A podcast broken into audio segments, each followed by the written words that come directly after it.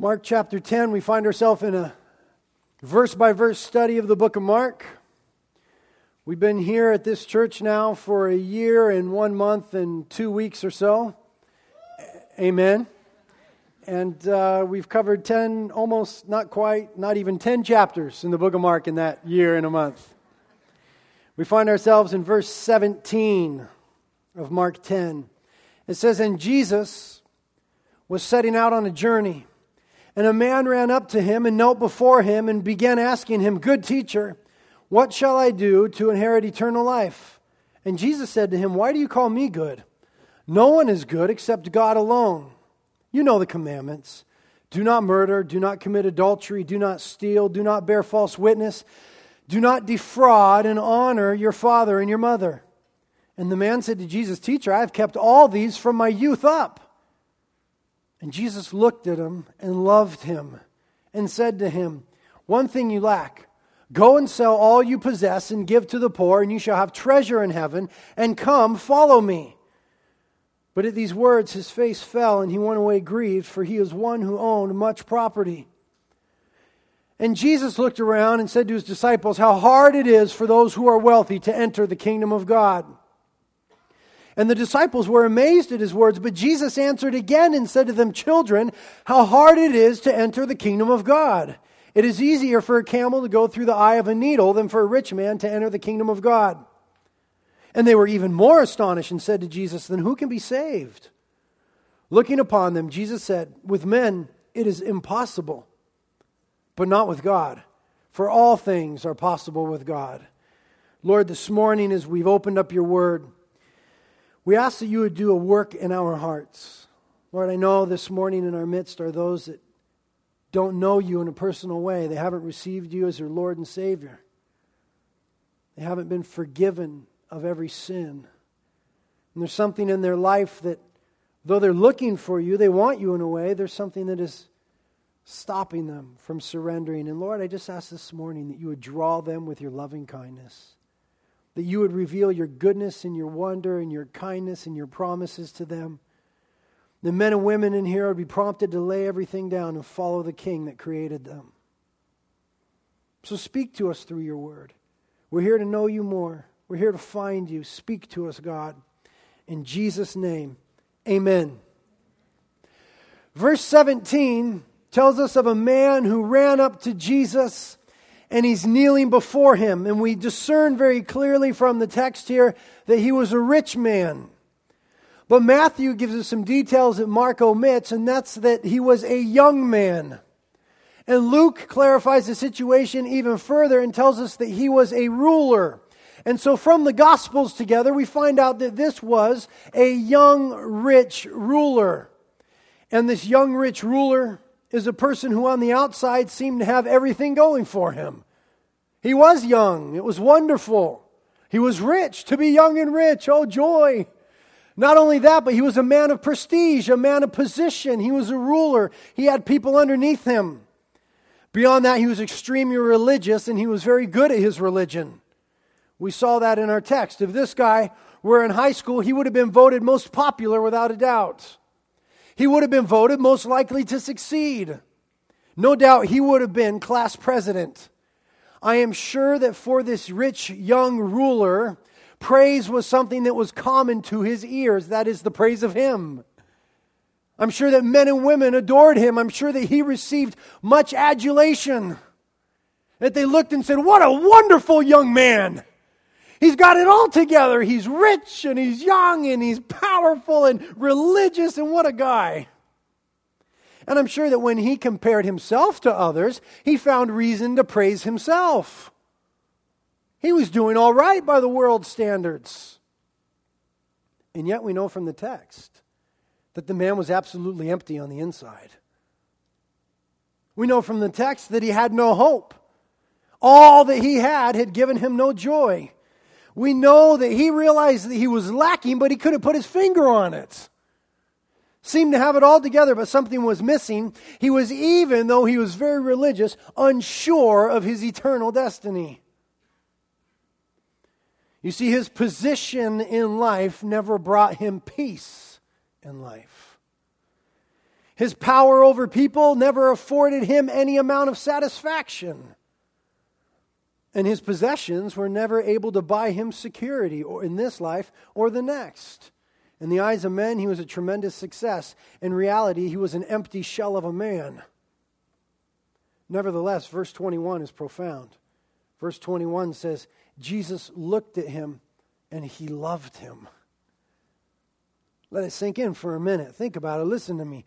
Jesus looked at him and he loved him. The Lord knew exactly who the man was. He knew the ins and the outs. The psalmist declares, "Oh Lord, you formed me. You knew my unformed substance. You fearfully and wonderfully made me in my mother's womb. Before a single breath was taken, before a day was lived, you knew my name. God, you look upon the heart. You know my fears and my joys and my concerns and my worries. You know my arrogance. You know my humility. You know it all, Lord. You know my comings and my goings. You know when I get up and when I lie down. I can't escape from your presence, God." God knew this man on the inside out, and it declares here that he loved him. Jesus looked at him, and he loved him, and the word there is agape. That is, God loved him with a perfect love, with an unending love, with a love that in the human realm is indescribable.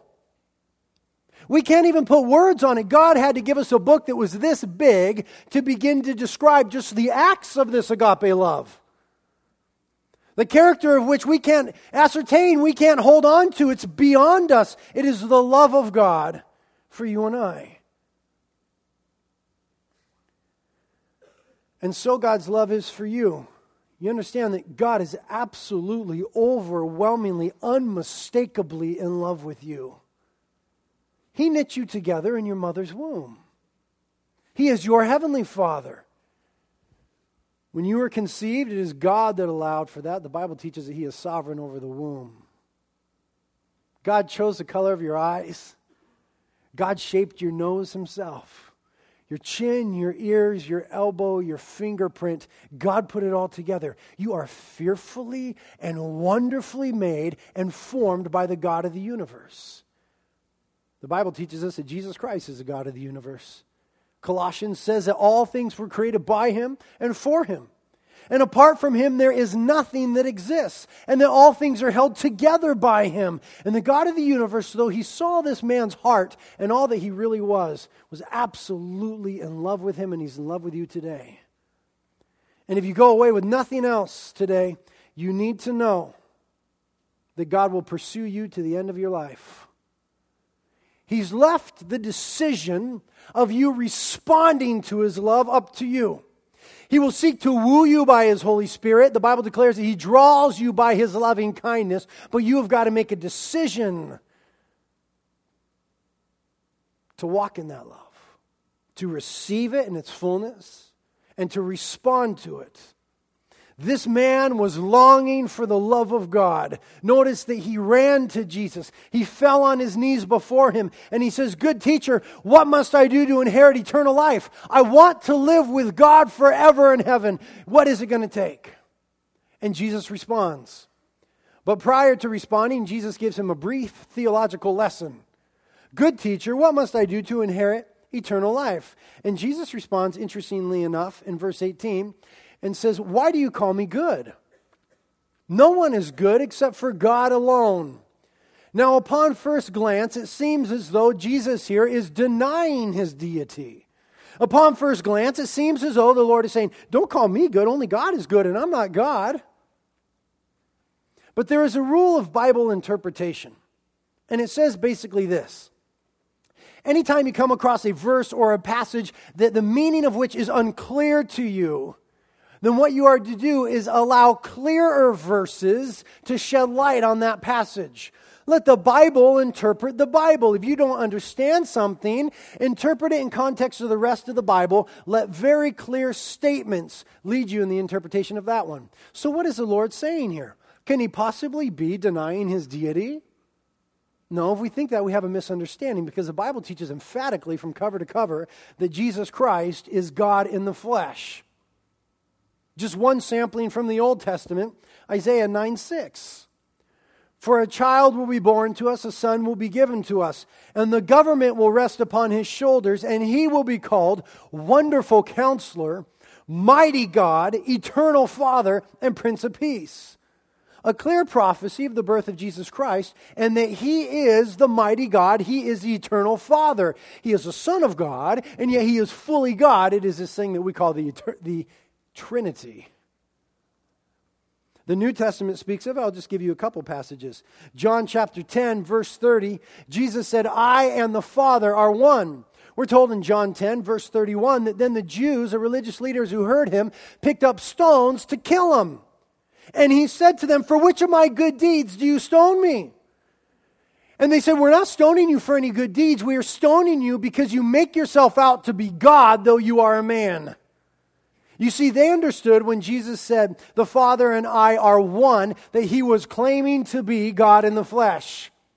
The Jews are very acquainted with Deuteronomy chapter 6, verse 4. Hear, O Israel, the Lord our God, the Lord is one. And so they knew when Jesus said, I and the Father are one, that He was clearly claiming to be God, so much so that they sought to kill Him for blasphemy. John chapter 9, verse 38, Jesus deals with a man, and then the man begins to worship Him. Anytime in the Bible somebody other than the eternal God is worshiped, they are thoroughly and fully rebuked. Don't do that, the person will say. And yet when Jesus was receiving worship, He did just that and received worship as God. John chapter 14, verse 9, Jesus said to the disciples, if you've seen me, you've seen the Father.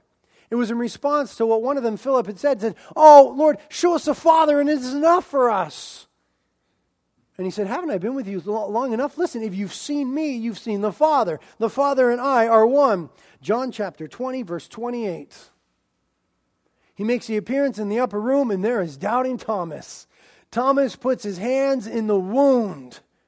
And the response of Thomas is, my Lord and my God. And Jesus, being a teacher, had a great opportunity to say, wait a minute, hold on, Thomas, you're getting a little carried away here. I am merely the Messiah, not God in the flesh. He never says that. He says, now you finally believe, Thomas. Now you get it. I am the Lord. I am God. In John chapter 1, verse 1, we know, in the beginning was the Word, and the Word was with God, and the Word was God. And in verse 14, and the Word became flesh and dwelt among us. You see, Jesus is God in the flesh. Titus chapter 2, verse 13, calls Jesus Christ our great God and Savior. Romans chapter 9, verse 5 says clearly the Messiah, that He is God. Hebrews chapter 1, verse 8 is tremendously interesting. There, God the Father says to Jesus Christ, thy throne, O God, is forever. God declares that Jesus is God. And in 1 John chapter 5, verse 20, Jesus is called the true God and the eternal life. So now with those things in mind, we interpret Mark chapter 10, verse 18. Jesus is by no means denying His deity. He's challenging the man's conception of good or perception or idea. He says to them, you call me good? You understand that only God is good. Do you understand who I am? It was an explicit claim to deity. In that day, Jews didn't call anybody good. It was thought to be blasphemy. The Pharisees and the religious leaders, they loved a good title. Oh, call me something that makes me feel important. But they would say, don't call me good, because that is reserved for God alone. Verse 19, after claiming deity, Jesus finally begins to answer His question. He says, you know the commandments. Do not murder, do not commit adultery, do not steal, do not bear false witness, do not defraud, honor your father and your mother. Jesus here mentions the last half of the Ten Commandments, found in Exodus chapter 20. He gives us the last half, but He omits, interestingly enough, the last one, the 10th commandment, thou shalt not covet. Talk about why that is in a few minutes. But He gives them these commandments and He adds one, do not defraud, which means cheat. Do not cheat. These commandments He gives to the man because these are easily measured with external conduct. The first one, thou shalt love the Lord thy God and Him only, that one's harder to measure on the outside. But these are easily measured on the outside. And so Jesus gives these to him, but realize that Jesus taught us in the Sermon on the Mount that the commandments of God don't have to do with external obedience, but with our internal condition, you understand. Jesus explained the law in the Sermon on the Mount. He said, you've heard it said, thou shalt not murder. But I tell you, if you hate your brother in your heart, you've already murdered him. Jesus said, you've heard it said, thou shalt not commit adultery. But I say unto you, if you look at a woman with lust in your heart, you have already committed adultery. You see, Jesus clarified for us as a teacher that the law has to do with our heart, not with the things which are external. Why? Because the whole Bible is very clear that God looks upon the heart. We just see the outside. We look at each other and we can fool each other pretty easily. But you can't fool God. The Bible declares that all things are laid bare before the eyes of him with whom we have to do. He looks upon the heart and he's concerned with the heart, not merely external things. But look what the man says, verse 20. And the man said to Jesus, Teacher, I have kept all these things from my youth up. Now, our immediate response is what? No, you haven't. Come on, man, you're pulling our leg. You have not. But notice that the Lord doesn't challenge him. The Lord doesn't contradict that. We have no reason from the text to think that this man was lying. That according to external observance of the rules, he had pulled it off since his bar mitzvah, since he became a son of the law. He had pulled it off. He hadn't murdered anyone. He hadn't committed adultery. He hadn't stolen. He hadn't lied. He hadn't cheated. He had honored his mother and his father. Lord, I've done all these things. Paul said the same thing in Philippians chapter 3, verse 6. Paul there is giving his testimony. And he says, concerning righteousness as to the law, I'm without a flaw. In other words, as far as just observing the commandments in an external way, Paul says, I've pulled it off, just as this young man says, I've pulled it off. I've been able to have external obedience. I've been outwardly following the rules. And the rabbis during that day taught that it was actually possible to obey the law of God from beginning to end. All 613 commandments given to us in the Old Testament, they taught that it was possible. But having now before us the new covenant, the New Testament, we know that that's not true. We know from Galatians chapter 5 that the law is a schoolmaster moving us toward Christ Jesus. We know from Romans chapter 3 that all have sinned because God doesn't look at external things. He looks upon the heart. Turn to Romans chapter 3 for a moment. Romans chapter 3.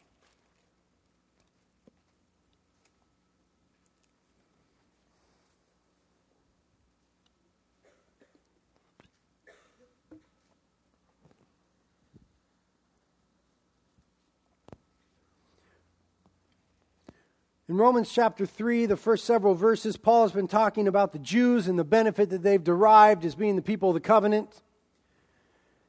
And then he says in verse 9, what then? Are we better than they? Talking about the Gentiles or the Greeks, non-Jews. He's saying, are the Jews better than non-Jews? Not at all. For we have already charged that both Jews and Greeks are all under sin. And then verse 10, as it is written, there is none righteous, not even one. There's none who understands. There is none who seeks for God. All have turned aside. Together they have become useless. There is none who does good. There is not even one. Their throat is an open grave. With their tongues they keep deceiving. The poison of asps is under their lips, whose mouth is full of cursing and bitterness. Their feet are swift to shed blood. Destruction and misery are in their paths, and the path of peace have they not known. There's no fear of God before their eyes. Verse 9, now we know that whatever the law says, it speaks to those who are under law, that every mouth may be closed and all the world may become accountable to God. What was just said here in the book of Romans very clearly, that everybody is a sinner before God. It says in verse 23, all have sinned and fallen short of the glory of God. The Bible declares without apology, without exception, that every one of us is guilty before a holy God. You see, God's standard is not our standard. If we're going by our standard, many of us are doing okay, you know. You can always find somebody worse than you. It's not hard. You don't have to look far. You can always find somebody that's blowing it more than you are. According to man's standard, hey, we're pretty good. But at the judgment after death, the Bible says, it is appointed for man to die once, and then the judgment comes. At the judgment, we will be judged, but not according to the standard of men. God won't say, okay, Glenn, you did better than Britt. And Terry, you did better than Glenn. And Mark, you did better than all of them. Okay, so you guys are in and you guys are out. We're not graded on a curve before God, you understand? It doesn't work that way. We are graded according to 100%, according to God's 100%, God's standard. And the Bible declares in the book of Isaiah that even our righteous deeds are as filthy rags before a holy God. And so the Bible simply says here that we are all sinners, and that because the law, because the word of God, because the commandments of God, the whole world has become accountable to God in verse 19. Now, verse 20. Because by the works of the law, that is the external observance, doing the right thing, simply obeying on the outside, because of the work of the law, no flesh will be justified in his sight. For through the law comes the knowledge of sin. Now, this young man, he had the external observance. Jesus didn't challenge him on that.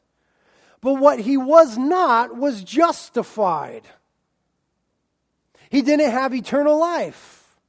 You cannot, according to the Bible, be justified by simply following the law or doing good things.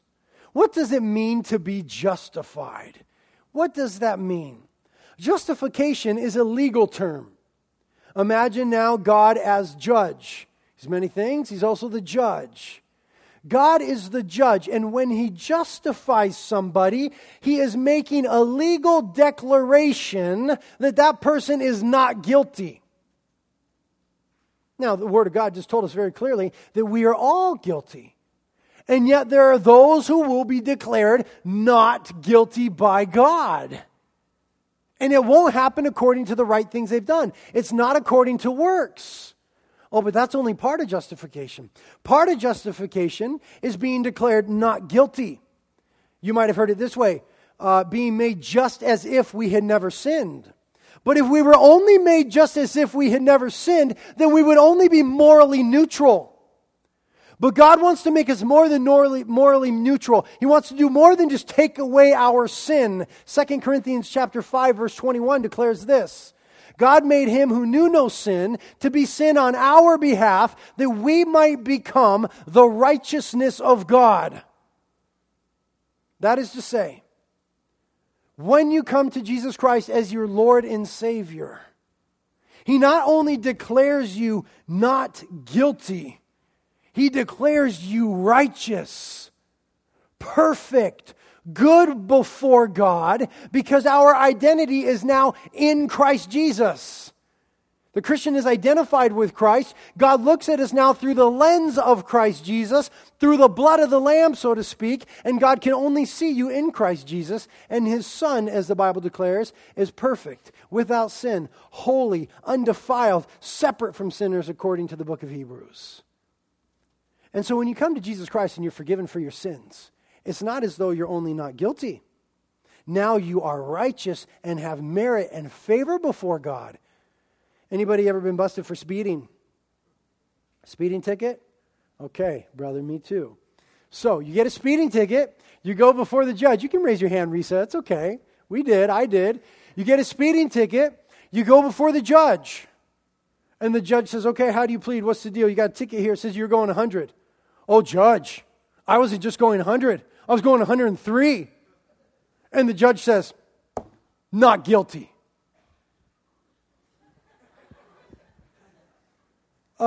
Your Honor, may I approach the bench? Hey, judge, listen. Here's the deal. I don't know if you heard me. It's probably been a long day for you. Maybe you didn't have lunch. The Atkins thing is killing you. Listen, I said I'm guilty. I was going 103. Not guilty. Okay, sounds good. Okay, thank you, judge. Have a good day. I'm out of here. And the judge says, wait a minute. Oh, okay, here it comes. Your ticket was going to be $300. Not only are you free from that debt, but the court would now like to pay you $600. This is insane. What is this? I'm guilty, and you say I'm innocent, and you're going to write me a check for $600? What is this? It's called grace. It is called grace. And salvation is by grace through faith alone. You cannot, you will not, it is impossible to earn your way to heaven. You have to receive your ticket to heaven as a free gift of God, the price having been paid upon the cross as Jesus Christ hung there and spilt his blood for you and I. It is not free in the sense that there was not a cost for it. There's a tremendous cost for our sins, but Jesus paid the price. And now you and I receive it freely as a gift. And we are justified, declared innocent and righteous before God. Verse 24 speaks to it. It says in verse 24, we are justified as a gift by his grace through the redemption which is in Christ Jesus, whom God displayed publicly as a propitiation. Whom God displayed publicly as a propitiation. If you have the NIV, I think it says atoning sacrifice. But I want to teach you this wonderful Bible word, propitiation. We're told here that on the cross, Jesus was displayed by God the Father as a propitiation. What is a propitiation? A propitiation is a sacrifice that satisfies. It is the act of appeasing wrath. That is to say, God has for you and I and for humanity wrath. Make no mistake about it. I will not apologize for what the Bible says.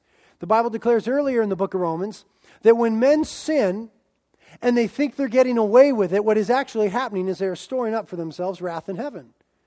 You know this. People challenge the existence of God through this all the time. They'll sin and they'll say, where's your God? I just sinned. What did he do? God, strike me dead. I'm going to do it again. And they sin again. God, what do you do? What? Do something. Where are you, God? See, there's no God. I'm getting away with my sin. I can live however I want. The Bible declares that they're not getting away with anything, that we are storing up wrath for ourselves in heaven. It says in the book of Isaiah and also in the book of Malachi that there is a record of bad deeds kept in heaven. And that every time we sin, God goes, wrath. Oh, I sinned again. Wrath again. Oh, I sinned more. More wrath.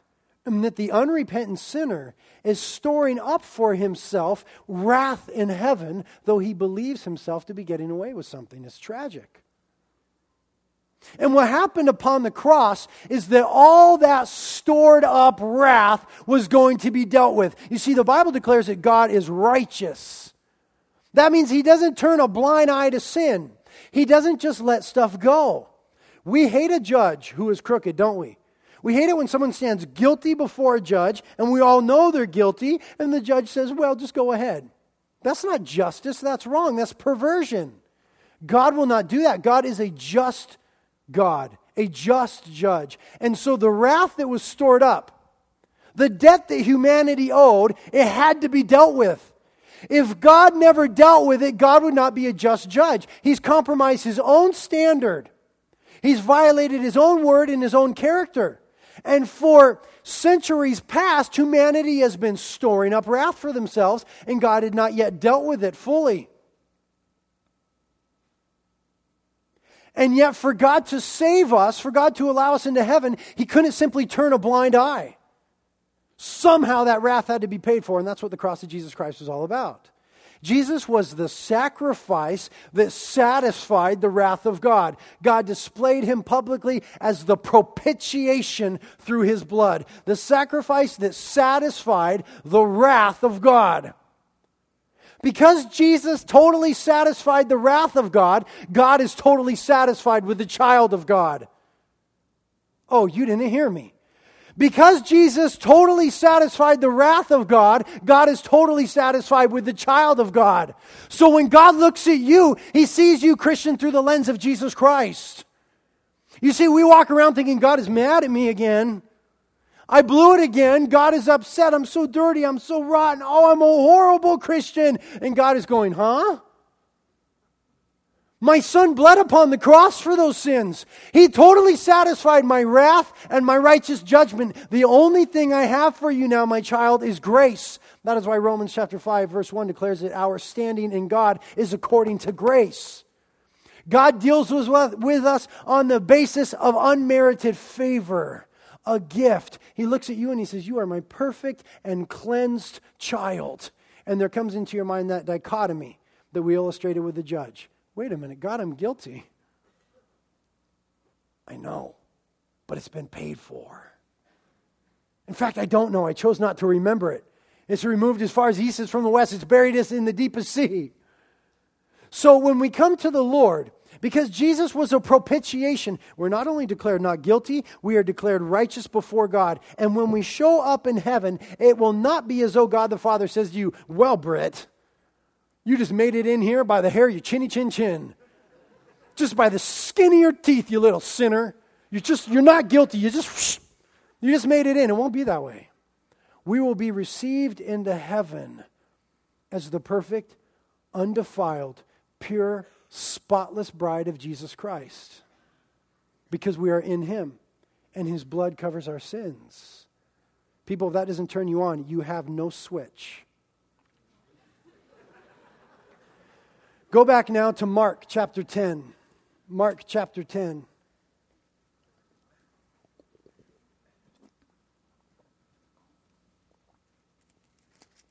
With that in mind now, we continue.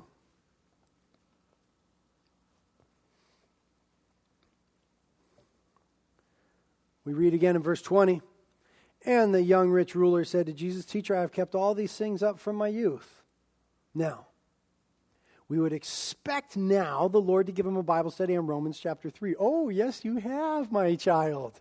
But understand that according to Romans chapter 3, verse 20, no flesh shall be justified in the sight of God according to the law. It is only the free gift of grace. So that means nothing. That's what we would expect the Lord to do, is give him a little Bible study in Romans 3. But look what the Lord does. He gets to the heart of the issue, literally.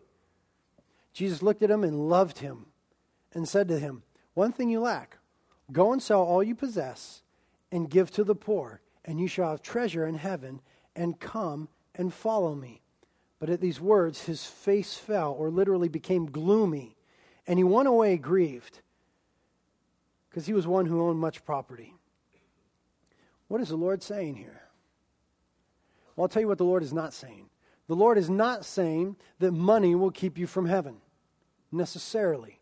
The Lord is not saying that to be rich is wrong, to have possessions is evil. The Bible doesn't teach that anywhere. If that were the means of salvation, then we would expect later on in verse 26, when the disciples say, then who can be saved, that Jesus would have responded in verse 27 by saying, whoever sells all their junk, that's who's saved. The Bible doesn't teach that. Nobody in history has ever been saved by selling their stuff. We don't give altar calls. Billy Graham will not say at his last crusade in Pasadena in a couple weeks, and if you want to sell all your stuff, you can come forward and be saved. We're saved by grace through faith alone. Jesus here is not teaching that the Christian has to sell all his stuff in order to be saved. What he is doing is probing the man's heart. Because what God is interested in is your heart. If I could say it plainly, God is a lover. And a lover wants the heart. Understand? God is a lover and he is after your heart, not your stuff. But if your heart is wrapped around your stuff, God will mess with your stuff. Because he wants your heart. And so he said to the man, you got to sell your stuff because that's where your heart is. Young man, you've put your hope in your things. You've tried to find security in your possessions. You're looking for eternity in junk that is temporal. And I want your heart, and your heart is wrapped around your stuff, so get rid of your stuff, and then you'll be ready to follow me. The tragedy is the man couldn't do it. He had what is called a divided heart. Jesus said in the Sermon on the Mount, Matthew chapter 5, verse 3, blessed are the pure in heart, for they shall see God. Pure there means undivided. Blessed is the person with an undivided heart, for they shall see God.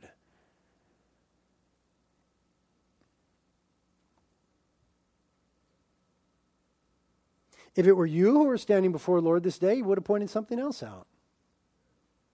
If it were me, it would have been some other stuff. But for this man, what was keeping him from eternity was he was not willing to give his whole heart to the Lord. Now, those are difficult words, aren't they? That's challenging. The Christian immediately makes application. Because as the Christian life begins, so the Christian life continues. And the Christian life begins by surrendering the things of the world and surrendering unto God. God, I come before you and I just lay my life down. I am a sinner. I repent. Forgive me. And that is the way that the Christian life continues, is by just laying ourselves and our life and our agenda down. But don't you know that the world always wants to creep between you and your God? The world always wants to creep between you and your God. It always wants to come in and choke out what God is doing. Let's talk about it in Mark chapter 4. Turn to Mark 4.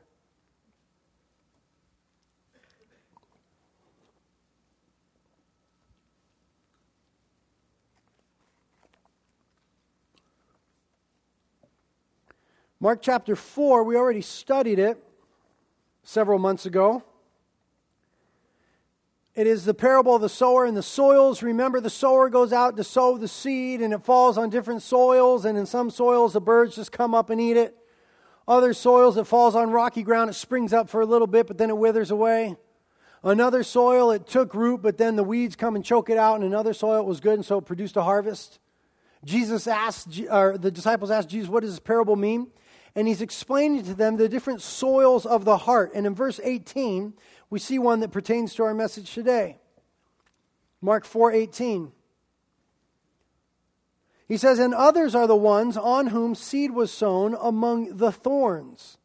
These are the ones who have heard the word, and the worries of the world, and the deceitfulness of riches, and the desire for other things enter in and choke the word, and it becomes unfruitful.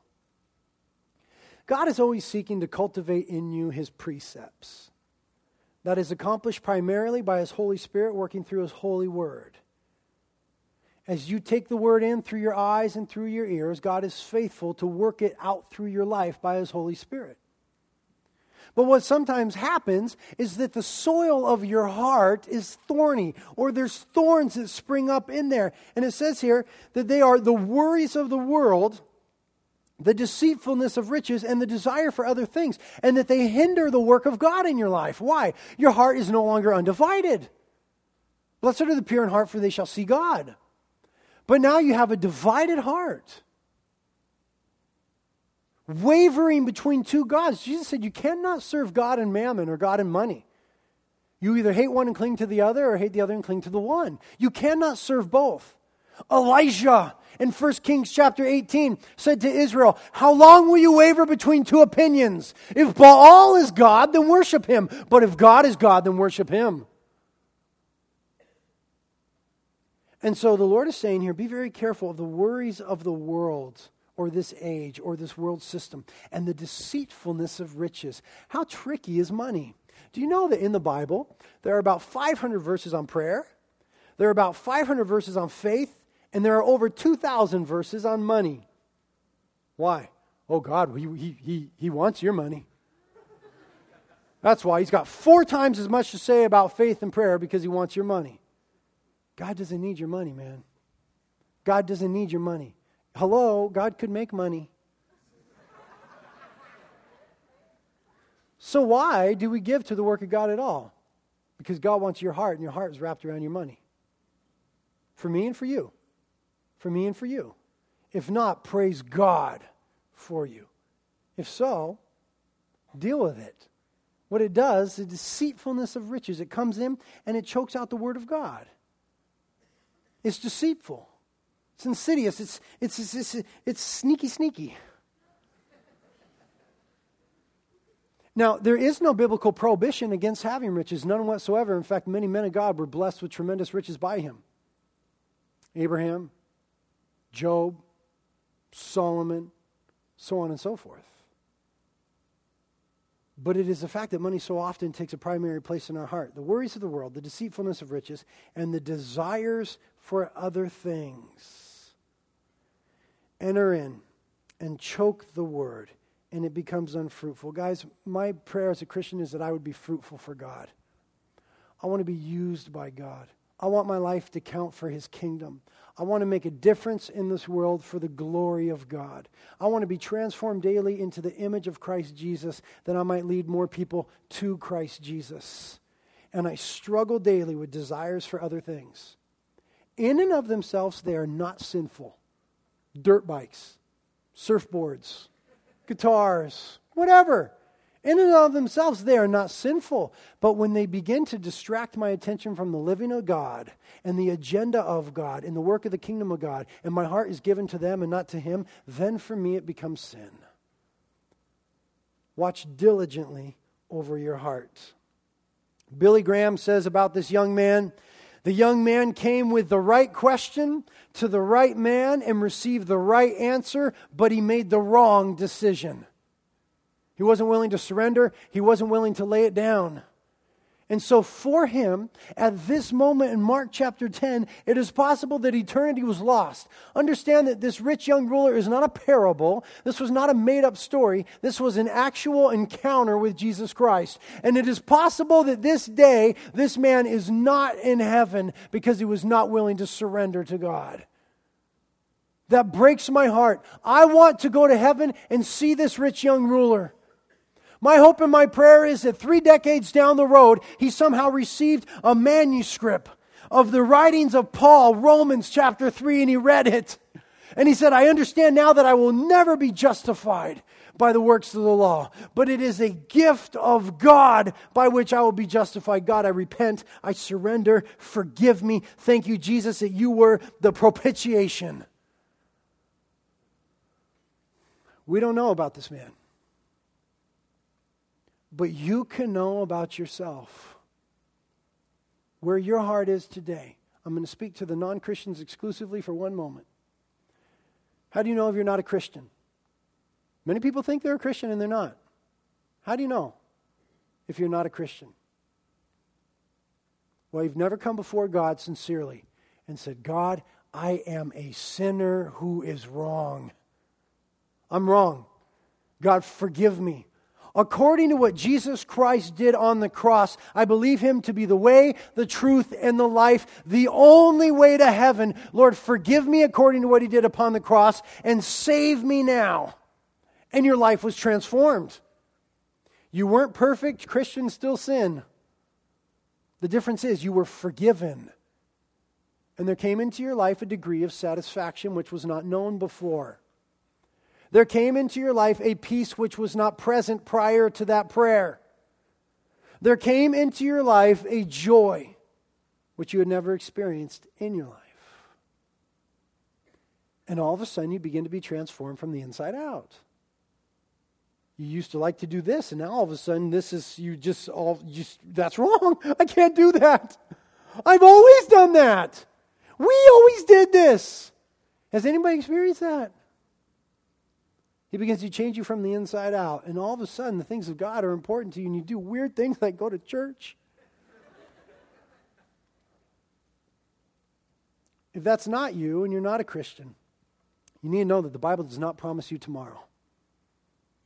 Our church just bought a bus, 48-passenger, giant, big, white touring bus that's out in the parking lot. God does not promise you tomorrow. You could walk out in the parking lot and Pastor G could come around the corner and he'll look at me and say, Pastor B, was he saved? I don't know, man. I hope so. Listen, you're not promised tomorrow. The Bible never says you have tomorrow as a promise. Today is the day to figure out eternity. Today is the day to make a decision for Jesus Christ as your Lord and Savior. Now is the moment. I'll speak to the Christian for a moment. You know what this text means for you.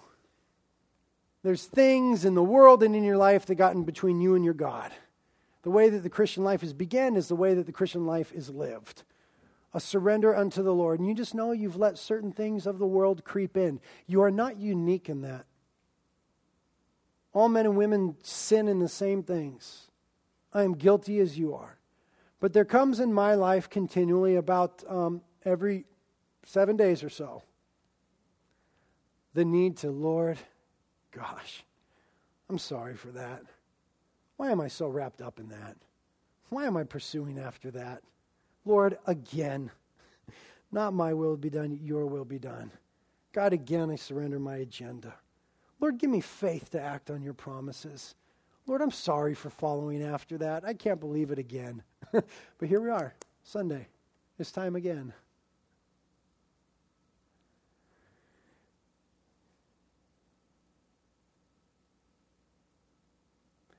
If you're not a Christian, I'm begging you by the mercy of God to repent today as a sinner and allow God to forgive you. You and only you and God know that there is an emptiness in your life, that you're just like the rich young ruler. You can have your health, you can have money, and you can have prestige and be a shallow, empty man. There's a hole in your life that only God could fill. He only fills it when sin is repented of and forgiven. Make that decision today. God, I pray in Jesus' name that you would call men and women unto yourself. And if anybody in here hasn't surrendered to you as a sinner and begged for your forgiveness, Lord, cause them to do so now. People, here's how it happens. In your heart, you just come and talk to God and say, God, I do wrong things, I know it, and I know you're real, I know you are my creator, and I know that Jesus Christ is the Savior, and so save me now. I turn from my sins, and I turn toward you as best as I know how. God, I want you to come into my life, forgive me, and be my Lord and my Savior. I don't understand all that it means, but I know I need it. The moment you pray that prayer, the Bible declares that the angels in heaven are rejoicing. That there is literally a party going on in heaven because you will be there. Lord, I pray for those people that right now you would flood them with a sense of your grace and your mercy and your joy and your peace and true hope for eternity. That suddenly the things of the world would seem less important and you would be paramount in their lives. They would fall in love with you, their King and their Savior and their Creator. And now I pray for my brothers and sisters. You would just cause us once again to examine our lives and be weary of the worries of the world and the deceitfulness of riches and the desire for other things and all that stumbled this rich young ruler.